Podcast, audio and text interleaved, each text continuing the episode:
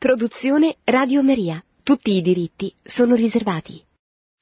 Cari amici, questa sera la dedicheremo al discorso che il, pa- il Papa ha tenuto sabato scorso incontrando i, in occasione dell'inaugurazione dell'anno giudiziario del, del Tribunale della Rota Romana. Come sapete la Rota Romana è quel tribunale che si occupa dei problemi relativi ai, ai, matrimoni, al matrimonio canonico.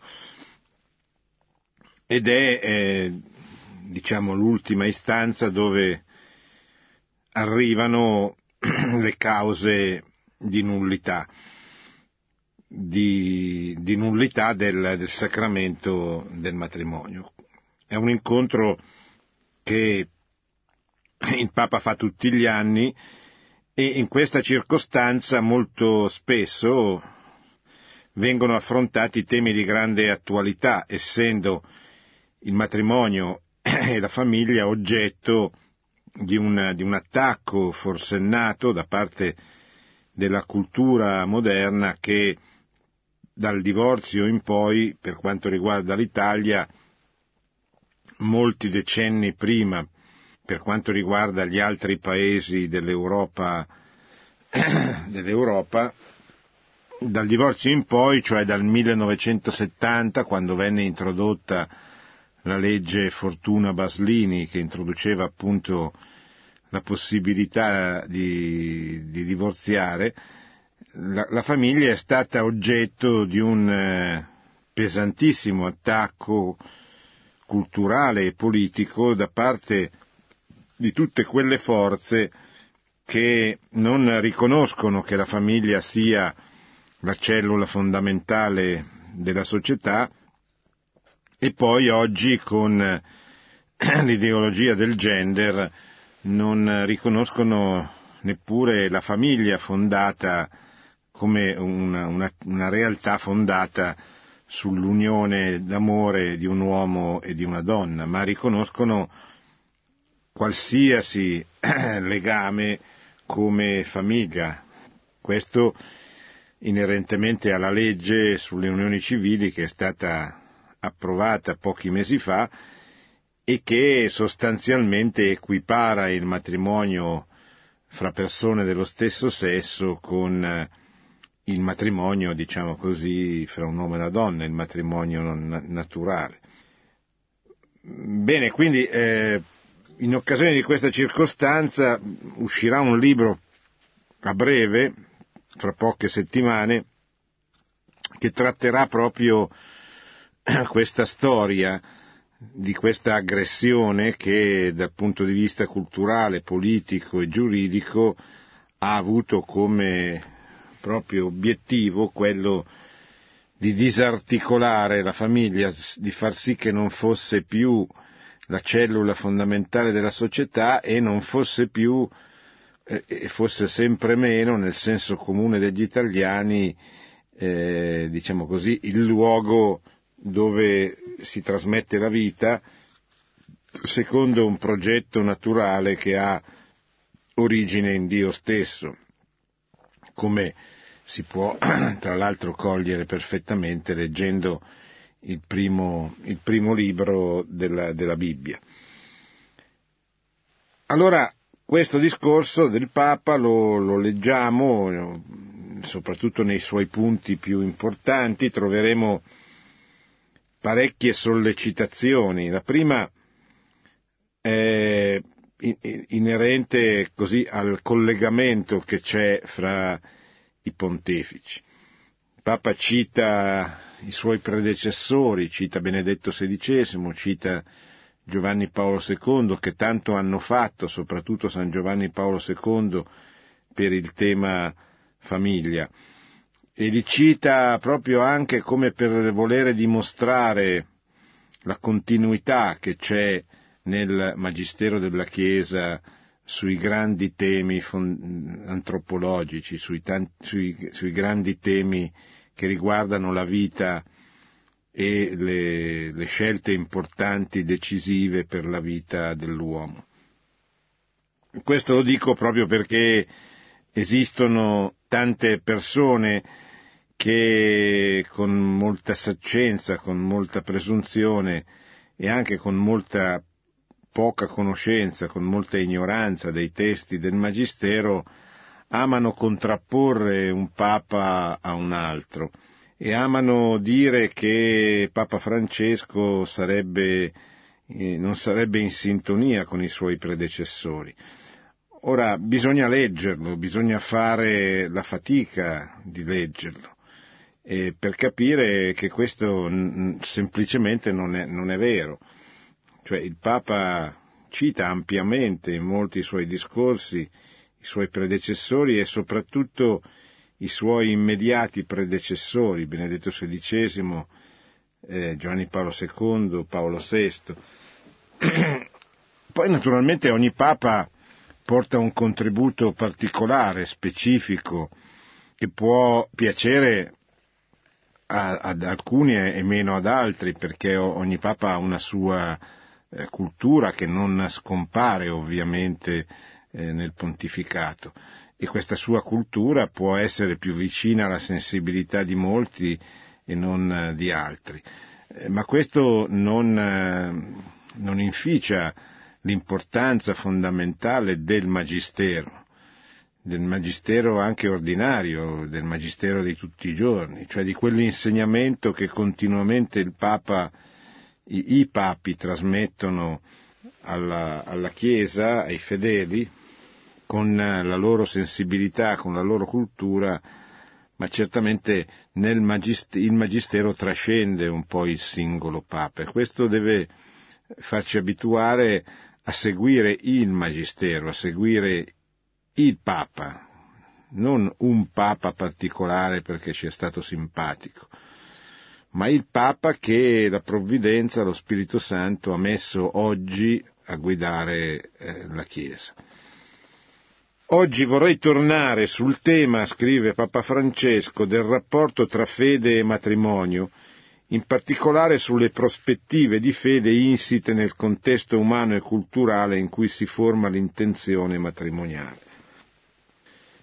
Cioè nelle, nella richiesta di ricevere il sacramento del matrimonio c'è, o comunque ci dovrebbe essere, una prospettiva di fede. E Papa Francesco cita qui subito San Giovanni Paolo II, dicendo che Papa polacco mise bene in luce basandosi sull'insegnamento della Sacra Scrittura, quanto profondo sia il legame tra la conoscenza di fede e quella di ragione. Cioè, Papa diceva, nella Fides et Ratio, che è la sua grande enciclica sulla filosofia cristiana, un'enciclica straordinaria nella sua bellezza, un'enciclica che finalmente eh, disse una parola ufficiale, proprio magisteriale, tanti anni dopo l'enciclica Eterni Patris di Leone XIII sulla filosofia e, sul, e sul, sulla filosofia e sulla teologia tomistica in particolare.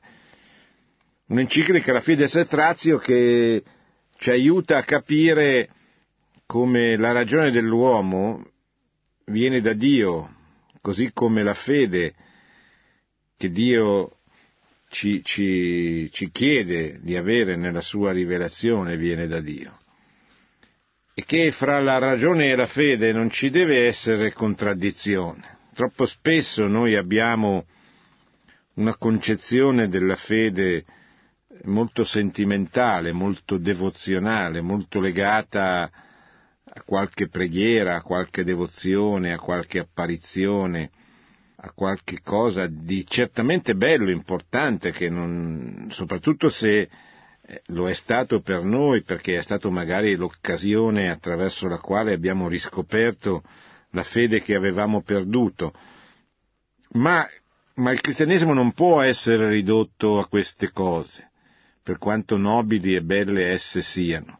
Il cristianesimo non può essere ridotto a una devozione, per quanto sincera, una, a una, a una, all'attaccamento nei confronti di un evento, di un'apparizione, di un, di un periodo della storia della Chiesa, eccetera.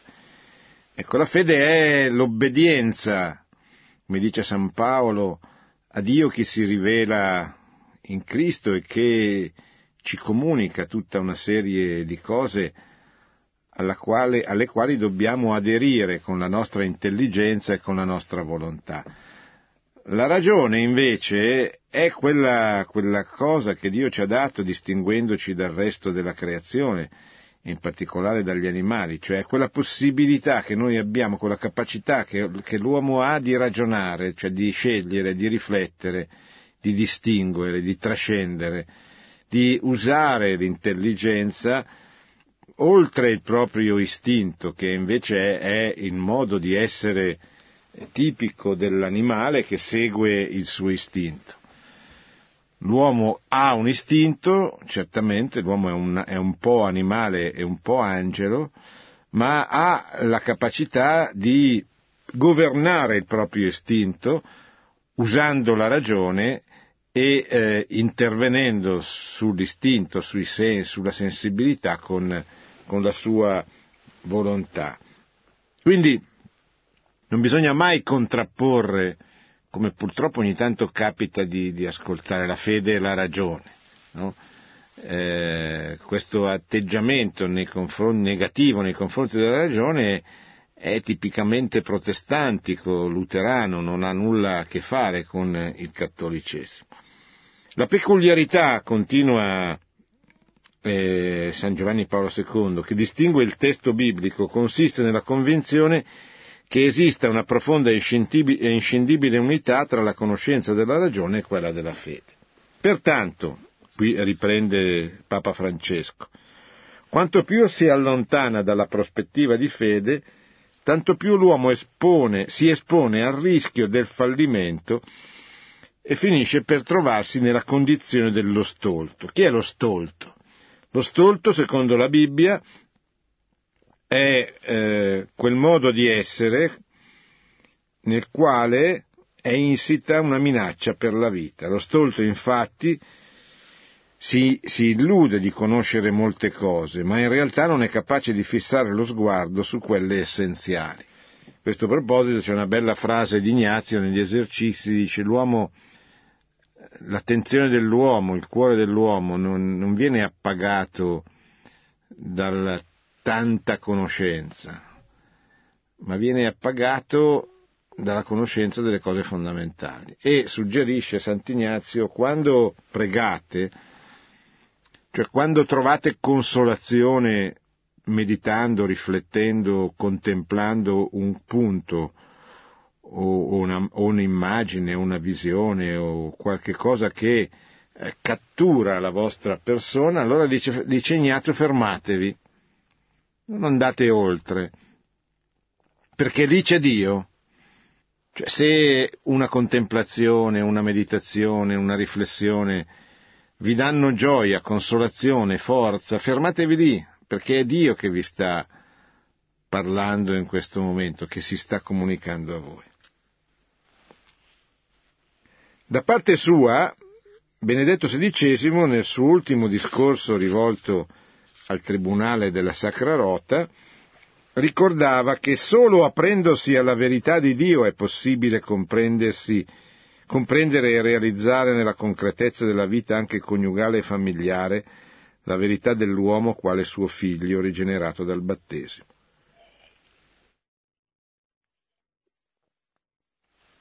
È solo aprendosi alla verità di Dio.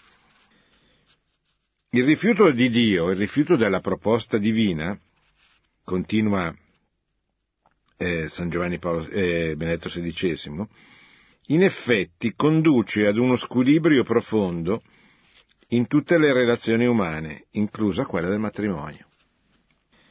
Ora, questo è molto importante, cioè Dio, credere in Dio, sforzarsi di seguirlo, di averlo come punto di riferimento, come orientamento della propria vita, permette di, di avere un equilibrio, un equilibrio forte, importante nella nostra vita. L'assenza di Dio comporta il venir meno di questo equilibrio in tutte le relazioni umane. Giovanni Paolo II nell'esortazione apostolica Reconciliazione e Penitenzie, dice l'uomo è caratterizzato dalla relazione con Dio, dalla relazione con se stesso, dalla relazione con gli altri uomini, dalla relazione con le cose. Ma è evidente che se manca la relazione con Dio, manca il criterio che orienta il rapporto, le, le relazioni con le altre persone, con se stessi e con le stesse cose. Perché è, è la relazione con Dio che ci dà la lettura, l'interpretazione corretta, il giudizio che può e deve animare il rapporto con me stesso, con gli altri uomini e con le cose. E allora, continua Papa Francesco, è quanto mai necessario approfondire il rapporto fra amore e verità. L'amore ha bisogno di verità. Lo dice Papa Francesco nella prima sua enciclica, la Lumen Fidei, quella proprio all'inizio del pontificato, peraltro già abbondantemente scritta dal suo predecessore, il Papa Emerito Benedetto, ha comunque certamente un'enciclica tutto firmata e quindi a tutti gli effetti di Papa Francesco. Questa enciclica, Lumen Fidei, dice l'amore ha bisogno di verità. Solo in quanto è fondato sulla verità, l'amore può perdurare nel tempo, superare l'istante effimero e rimanere saldo per sostenere un cammino comune. È soltanto così che eh, è soltanto radicandosi nella verità che, l'amore anche l'amore umano, anche e soprattutto l'amore coniugale può superare le crisi, può superare i momenti di incertezza, può cessare dall'essere effimero e inserirsi e diventare profondo, il che non esclude dalle tentazioni, non ci libera dalle tentazioni. Ecco, non dobbiamo pensare che il nostro matrimonio sia in crisi perché subiamo molte tentazioni, anzi, da un certo punto di vista le tentazioni sono una prova a cui il Signore permette che siamo sottoposti perché ci vuole fare crescere, ci vuole santificare, ci vuole fare, eh, ci vuole fare aumentare anche le nostre eh, relazioni. Quindi il fatto che l'amore coniugale cresca non lo preserva dalle tentazioni, ma lo fa diventare più forte, più profondo, più capace anche di affrontare e vincere le tentazioni. Più forte e profondo non è un fatto sentimentale, è un fatto proprio di, di convinzione, cioè bisogna che i due coniugi si convincano ma si convincano non solo con l'intelligenza, non solo razionalmente, ma proprio con il cuore, che quella è la strada che Dio ha scelto e offerto loro perché diventino santi. Allora in questa prospettiva e dentro questa cornice quel matrimonio cresce. Cre- e crescono anche le tentazioni, perché crescono anche così gli ostacoli che il demonio mette sulla strada a queste persone che stanno crescendo. Però non, nessuno si deve spaventare, è normale. Il demonio vuole la nostra dannazione. Sono gli angeli che vogliono invece portarci nella direzione di Cristo. Non possiamo nasconderci, dice Papa Francesco, che una mentalità diffusa oggi tende ad oscurare l'accesso alle verità eterne. Che cos'è questa mentalità diffusa? È la cultura. Mi raccomando, nessuno abbia paura di questo termine, che non è un termine per intellettuali, per eh, docenti, professori, che La cultura è una cosa che abbiamo tutti, è ciò che ci permette di scegliere in ogni istante della nostra vita una cosa o un'altra. Cultura può averla anche una persona analfabeta, non dipende da quanti libri si sono letti. Cultura è avere dei principi che orientino, siano eh, ciò che orienta la nostra esistenza. Questa è cultura. Cultura sono i criteri fondamentali interpretativi che presiedono le nostre scelte.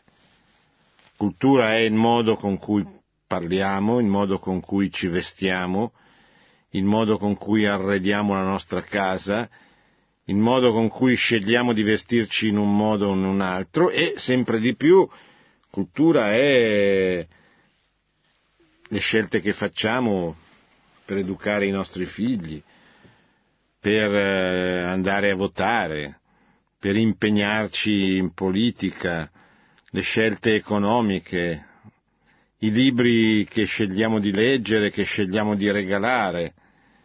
Cultura è tutto ciò che presiede la nostra vita, che la orienta, che la, che la spinge in una direzione piuttosto che in un'altra. Quindi cultura è un termine fondamentale, è il termine fondamentale, che sta in mezzo tra la fede, che è l'obbedienza a Dio che si rivela, che si rivela nella parola di Dio, nella Sacra Scrittura, che si rivela nella natura.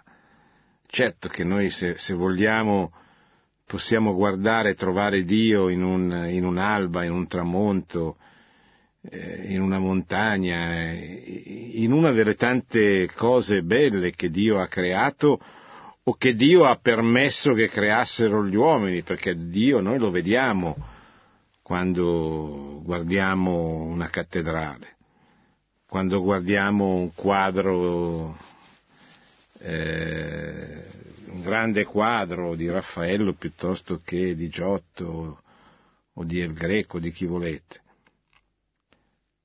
Dio è presente ed è cultura il nostro scegliere di leggere la Divina Commedia, per esempio, o uno dei tanti poemi epici che ci sono.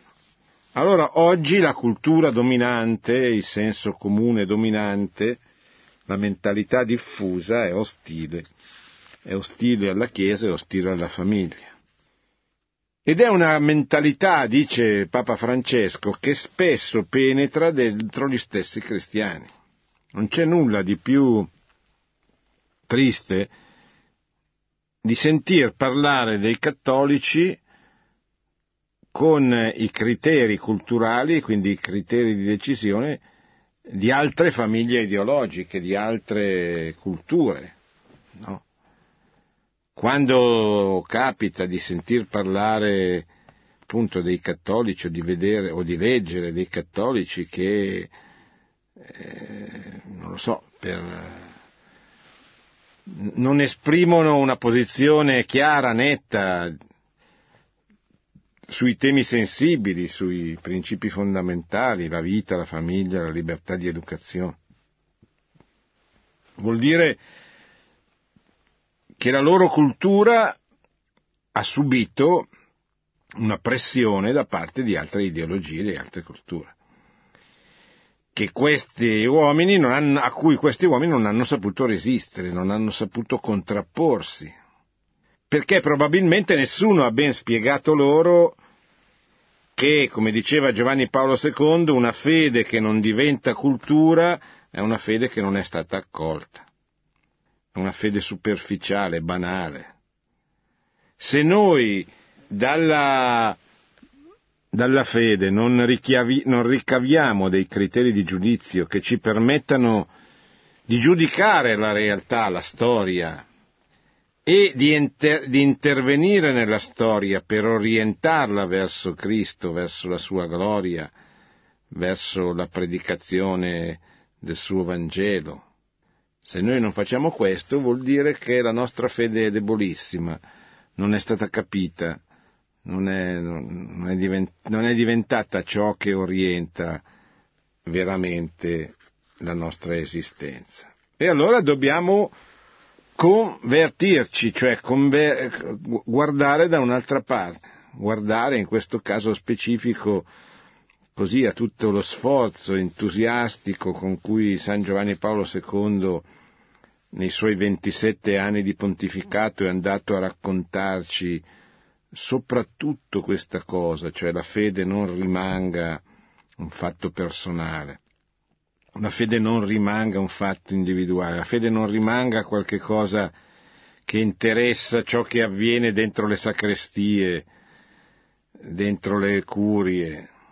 La fede deve diventare il criterio di giudizio che anima la vita nel mondo dei cristiani, che è lì nel mondo che si devono santificare, è lì nel mondo che devono combattere per la gloria di Cristo, non devono avere paura di questo, devono soltanto prepararsi, devono soltanto diventare capaci di parlare al loro prossimo, al nostro prossimo, a qualsiasi persona del nostro prossimo, dal farmacista al panettiere al teologo, a parlare al nostro prossimo di Cristo, di Dio, della verità e in questo caso della verità sul matrimonio. Il Papa a questo punto due, dà due suggerimenti. Primo, occorre trovare rimedi. Un primo rimedio lo indico nella formazione dei giovani mediante un adeguato cammino di preparazione volto a riscoprire il matrimonio e la famiglia secondo il piano di Dio.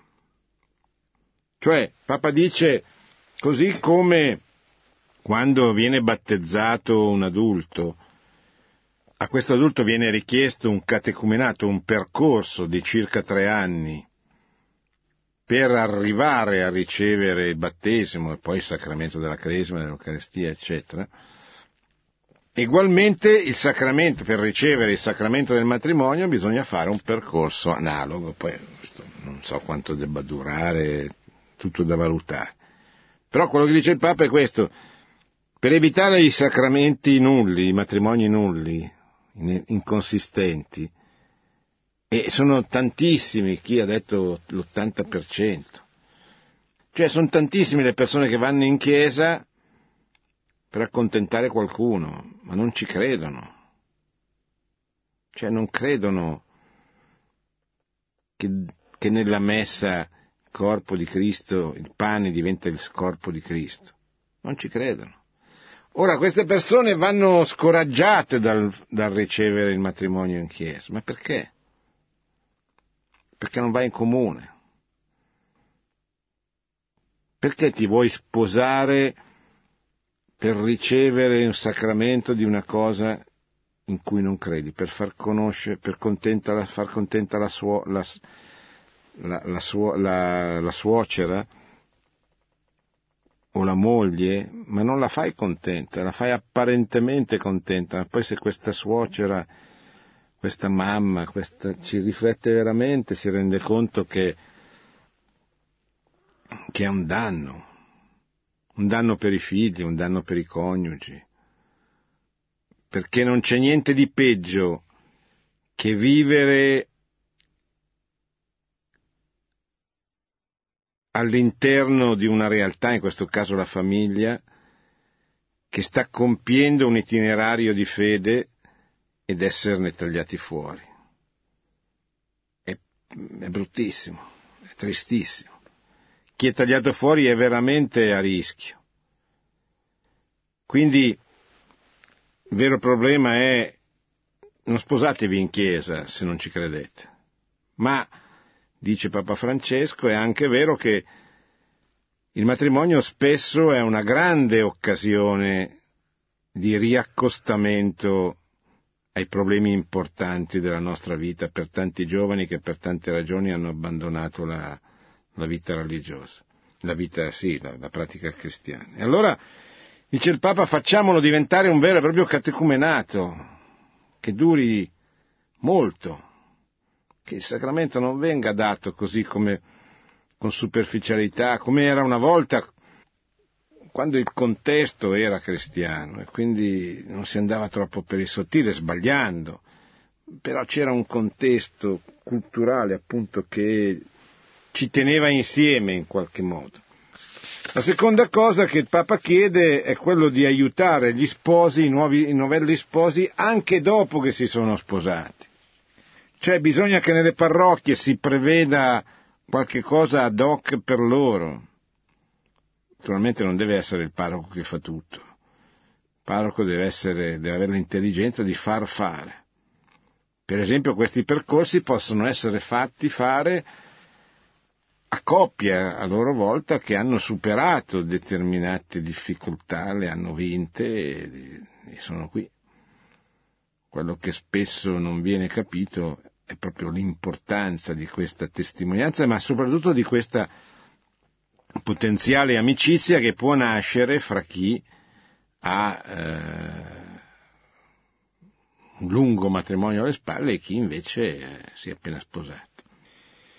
Bene, i parroci sono oggetto di un richiamo da parte del Papa, siate consapevoli del delicato compito che vi è stato affidato, quello di gestire il percorso matrimoniale di coloro che hanno il coraggio, la forza, ma riceveranno anche la grazia per sposarsi e per, sposarsi, e per sposarsi bene.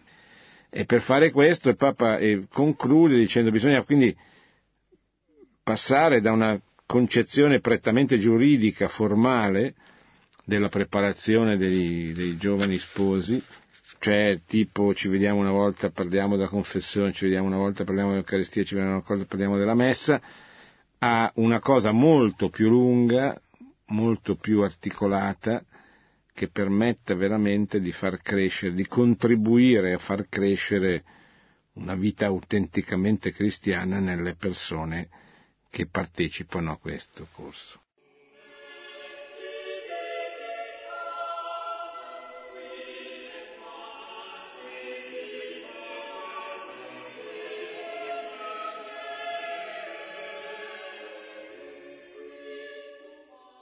Pronto?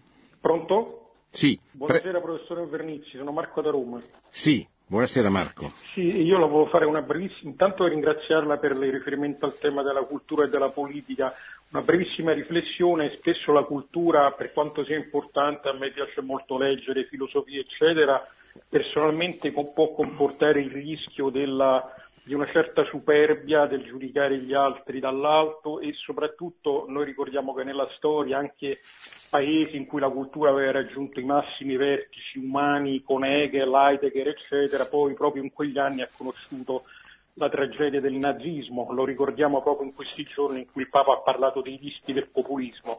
Io però volevo chiederle una domanda rispetto anche alla politica che è molto legata alla cultura, Volevo chiederle un consiglio che lei darebbe a chi come me eh, veramente ritiene che questo Papa sia, eh, ogni Papa evidentemente è il vicario di Cristo, ma la sensibilità umana di questo pontefice è ancora più preziosa perché ci dà proprio la dottrina tutta intera.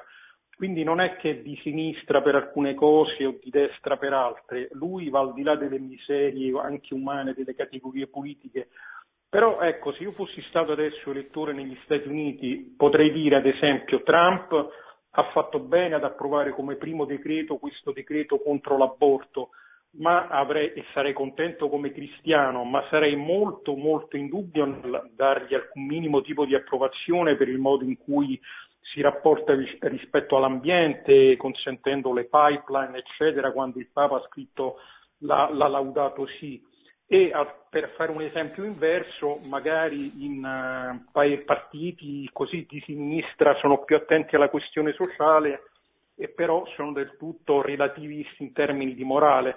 Siccome io vedo molto questa frammentazione della cultura, questo impazzimento per cui di Papa Francesco si prende solo quello che fa comodo, lei cosa mi consiglierebbe di volta in volta come cittadino, come elettore, a parte partecipare io direttamente alla politica, che magari è anche un dovere, però per non dover scegliere tra appunto una sorta di darwinismo economico-sociale e però poi anche un relativismo inaccettabile. La ringrazio.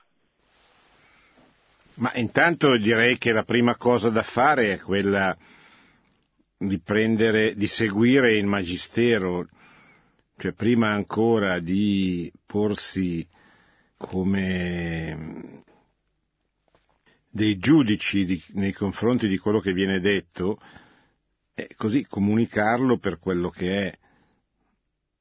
Può darsi che a, a tutti noi capiti, probabilmente capita anche al Papa stesso, di affrontare determinati temi con eh, una particolare sintonia e quindi un particolare entusiasmo e altri mm, meno. E questo però ci può, essere, ci può stare, vuol dire, nel senso è normale che sia così, proprio perché eh, ogni Papa non è che annulli la sua personalità e quindi la sua cultura, che in qualche modo emerge eh, anche se, diciamo così, sottomessa a un insegnamento che va al di là di, di, di questo. E cosa voglio dire? Eh, voglio dire che noi dobbiamo sapere cogliere, trasmettere, comunicare le verità di fondo che la Chiesa continua a insegnare con tutti i pontefici.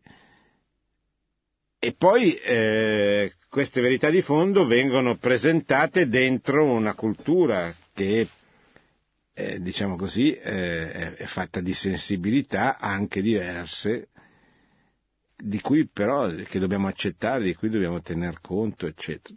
Tenga anche presente che molto probabilmente quello che noi oggi non capiamo ci apparirà provvidenziale fra 10-20 anni, così è stato anche per molti pontificati. Eh, che hanno intuito, magari per ragioni diverse da quelle che, che, che, che avremmo usato noi, hanno intuito la gravità di, di alcune prese di posizione o di alcune cose che stavano succedendo, che a, a, magari a noi erano sfuggite. Quindi bisogna avere molta umiltà, molta capacità di stare dentro il proprio ruolo di fedeli.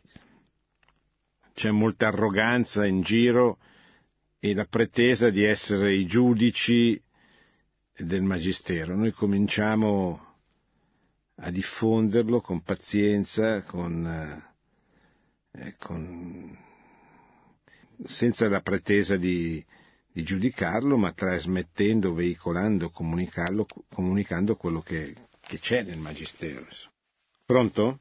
Pronto, buonasera dottor Invernizzi. Sì. Mi chiamo Pierluigi, telefono da Merate in provincia di Lecco. Sì. Uh, ho sentito che lei ha parlato di matrimonio, di sacra rota e dei principi sanciti nel codice di diritto canonico in relazione ad essi. Sì. Io volevo fare un passo indietro rispetto al matrimonio, cioè tornare alla promessa di matrimonio sia unilaterale che bilaterale detta fidanzamento. Il codice di diritto canonico dice al 1062 che dalla promessa di matrimonio non consegue l'azione per esigerne la celebrazione, consegue invece quella per la riparazione dei danni se ne è dovuta alcuna. Ecco, la mia domanda era questa, cioè in una promessa di matrimonio che non sboccia nella, nel matrimonio, quali possono essere i danni che si causano? La ringrazio.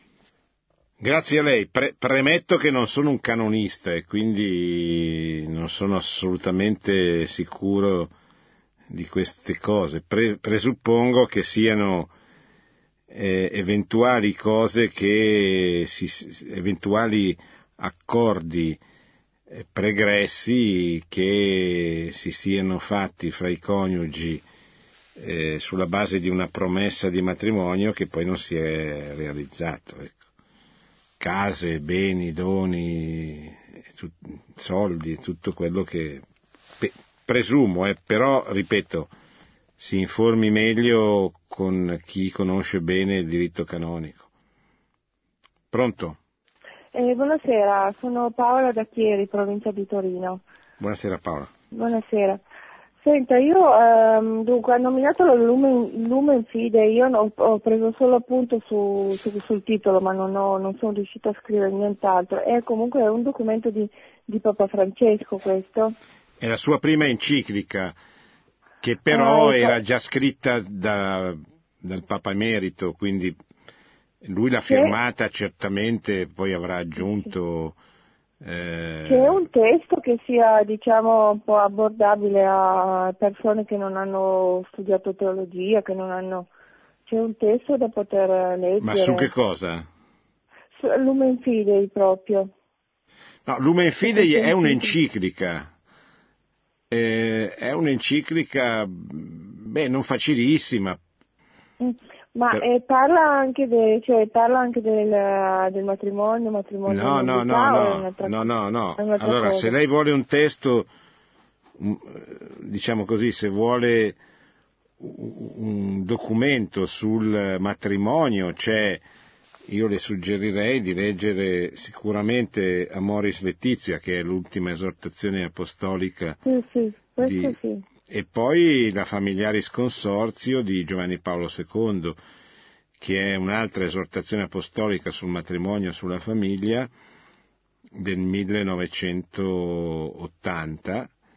E direi che leggendo queste due ha della, del materiale su cui riflettere ampiamente. Ecco. Poi volevo che se fa ancora una nota sulla nullità di matrimonio, su appunto motivazioni che possono spingere a fare una scelta di questo genere, così una diciamo nota generale. Sì. Ma dunque la nullità eh, del matrimonio è la presa d'atto che il matrimonio, cioè il sacramento del matrimonio, non, non c'è mai stato.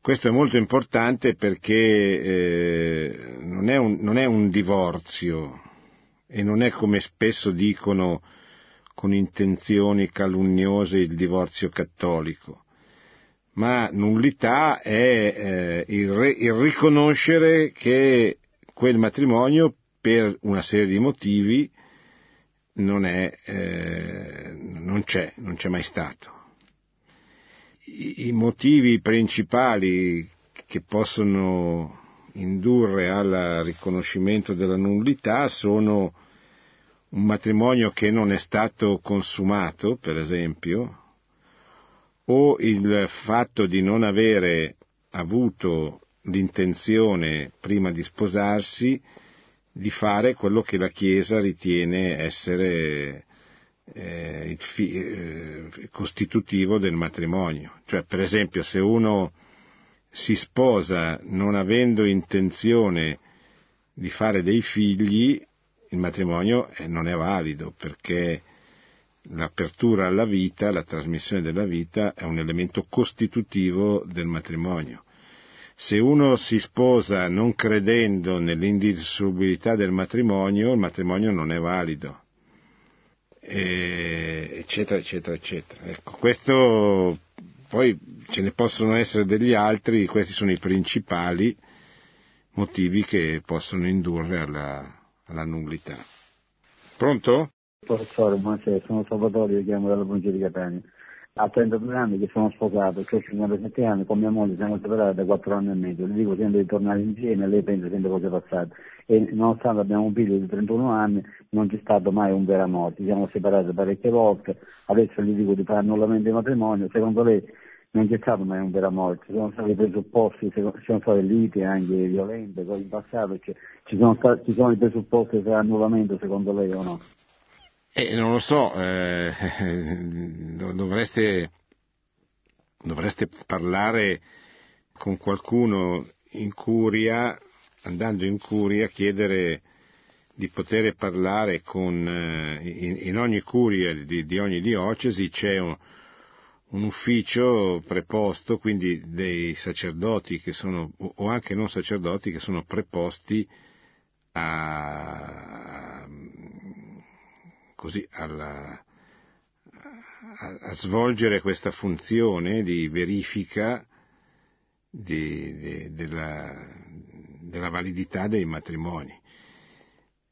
perché è proprio, è un vero e proprio processo che deve essere fatto. Quindi ci devono essere dei testimoni, c'è un, una, una, persona, un pubblico ministero che, che intervista i, i matrimoni, i, i, coniugi, i testimoni, eccetera, e poi c'è un tribunale che decide, diciamo così. Però deve essere proprio eh, iniziata una procedura, un, pro, un, un, processo, insomma, che deve poi eh, sfociare in una sentenza, però questo non può essere fatto così. Bisogna che voi andiate, parliate con qualcheduno che vi farà delle domande, vi, vi, vi chiederà. Pronto? Buonasera, dottor Invernizzi, sono Margherita dalla provincia di Roma. La sì. seguo da tempo, dottore, e mm, mi appassiono moltissimo perché non ero a conoscenza di tante cose, pur essendo una donna di 65 anni, di quanto i santi padri ci insegnano mm, spesso no, con le loro encicliche, eccetera. Mi chiedevo però, proprio ascoltando la telefonata che ha preceduto questo signore ultimo, Ehm, che la disinformazione c'è pure perché nelle nostre parrocchie, pur essendo so, la pastorale giovanile, la famiglia, eccetera, non c'è mai un metodo, diciamo, del parroco, di qualcuno preparato come lei, grazie a Dio, che ci insegna queste cose. Magari una volta che esce fuori un documento importante sarebbe bello fare dei corsi, diciamo, no? Perché è interessato a capire di più di quello che dice il Magistero. Ecco.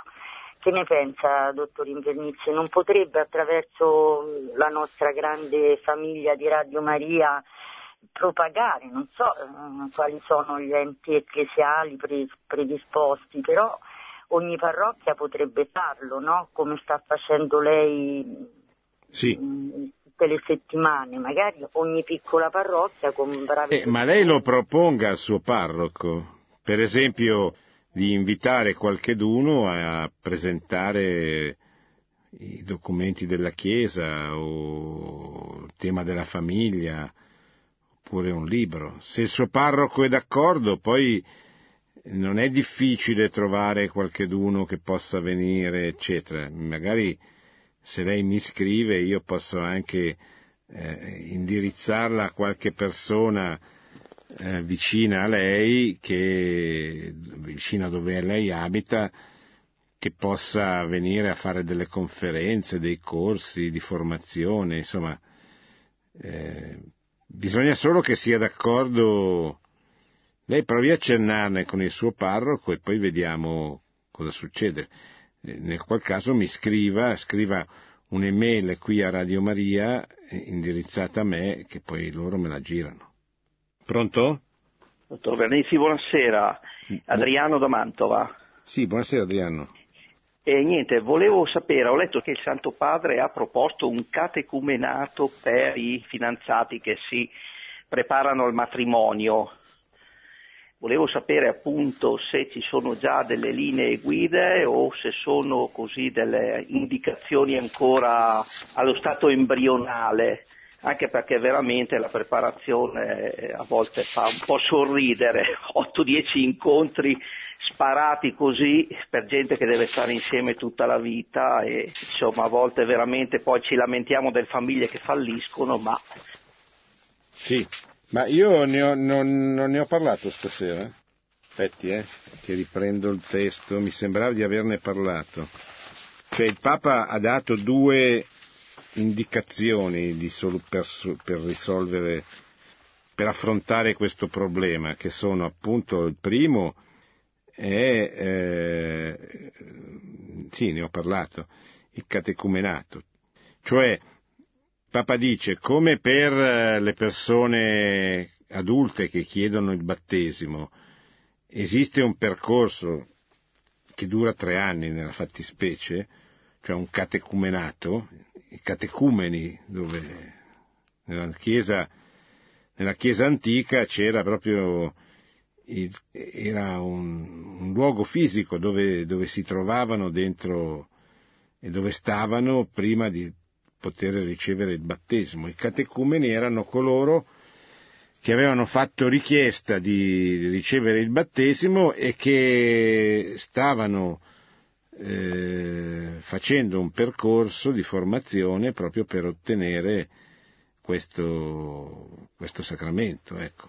E il Papa dice bisogna fare la stessa cosa oggi per coloro che chiedono di sposarsi, cioè non tradotto in volgare, cioè non 6, 7, 8 incontri così in qualche modo con centinaia di persone, molte delle quali non si sa se credono o non credono, che magari già convivono, hanno dei figli, cioè una grande confusione, come sono, io non dico tutti perché ovviamente non posso giudicare quello che non conosco, però dal sentito dire la grande maggioranza dei corsi di preparazione al matrimonio sono fatti un po' in qualche maniera, ma soprattutto sono troppo numerosi e troppo pochi.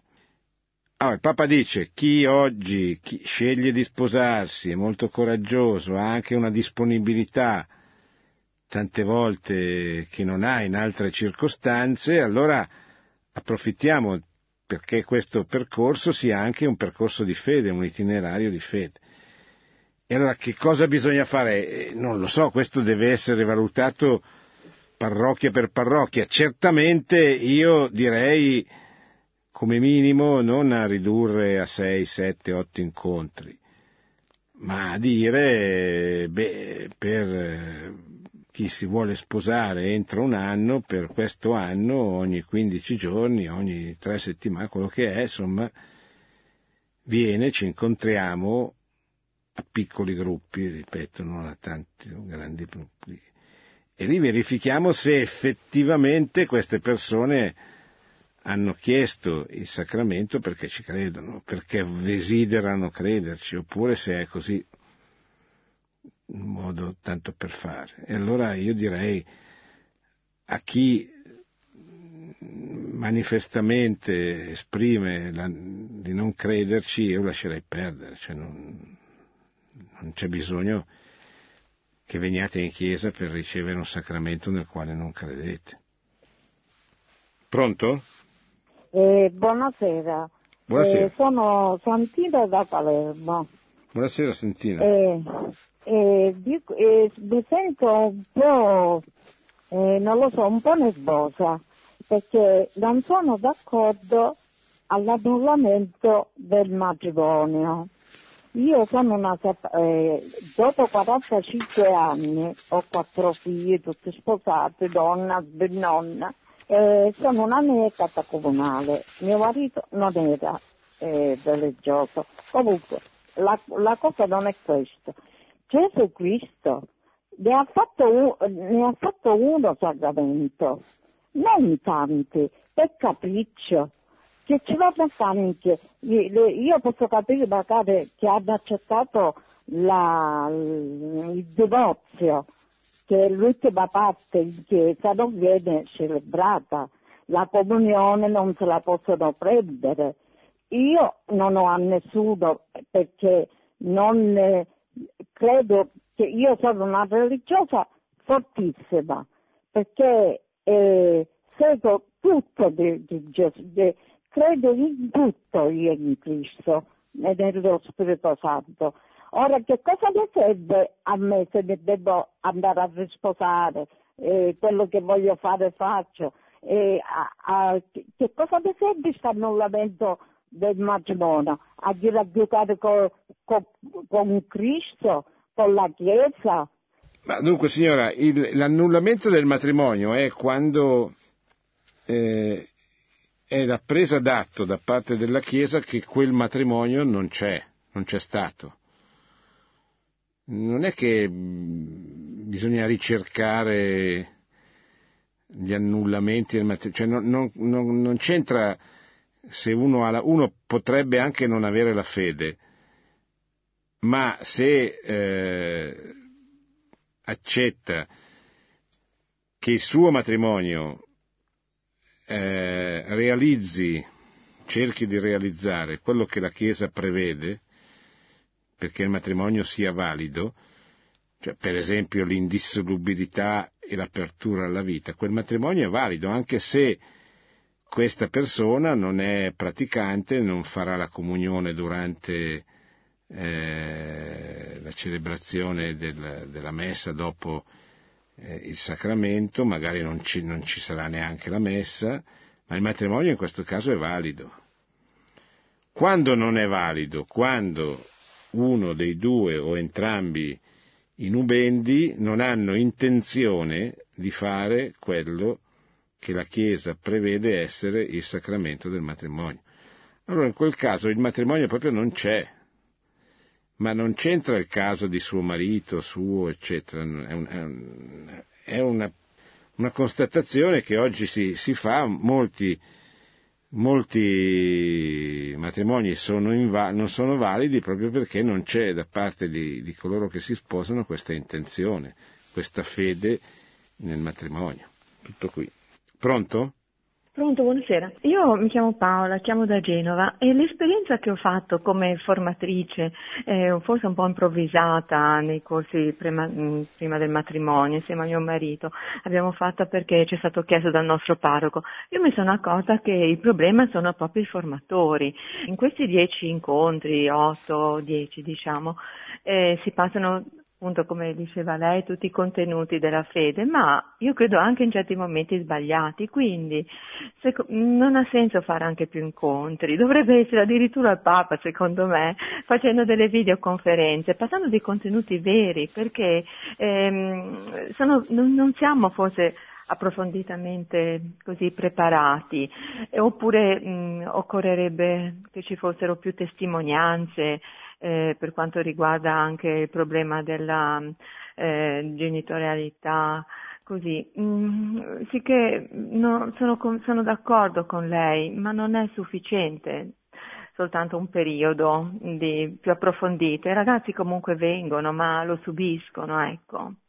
Sì, però il materiale c'è, eh, ci sono anche, per esempio io conosco eh, dei libri che hanno adattato quasi a un corso di preparazione al matrimonio, le catechesi sull'amore umano di San Giovanni Paolo II, che svolse dal 1979 al 1984, che sono forse la cosa più bella che esista sulla, sul matrimonio, sulla bellezza del matrimonio, sul sacramento, sulla famiglia, eccetera. Questi libri pubblicati dalla San Paolo di un tale che è un laico, tra l'altro francese, sposato con sette figli, che si chiama Semen, uno dei quali la sessualità, secondo Giovanni Paolo II, eh, copre per esempio il, il tema di questo aspetto tutt'altro che secondario, ma fondamentale, eh, che riguarda appunto la sessualità nel matrimonio che cos'è l'atto coniugale, quali scopi ha, perché è così importante, perché è sacro, perché trasmette la vita, perché è il segno tangibile, fisico dell'unione per sempre di un uomo e di una donna.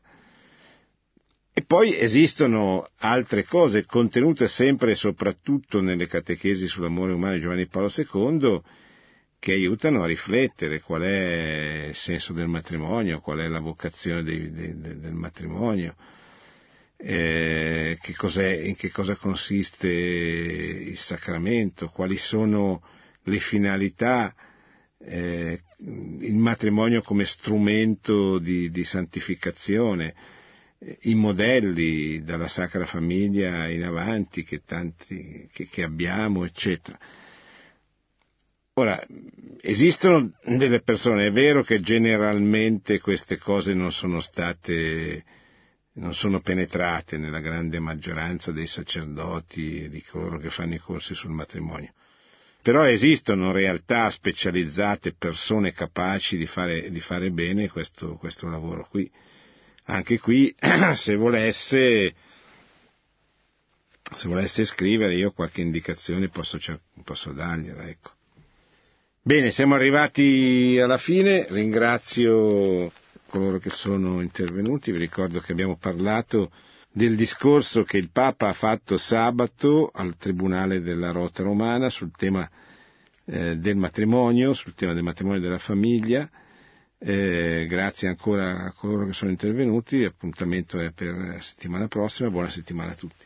Produzione Radio Maria. Tutti i diritti sono riservati.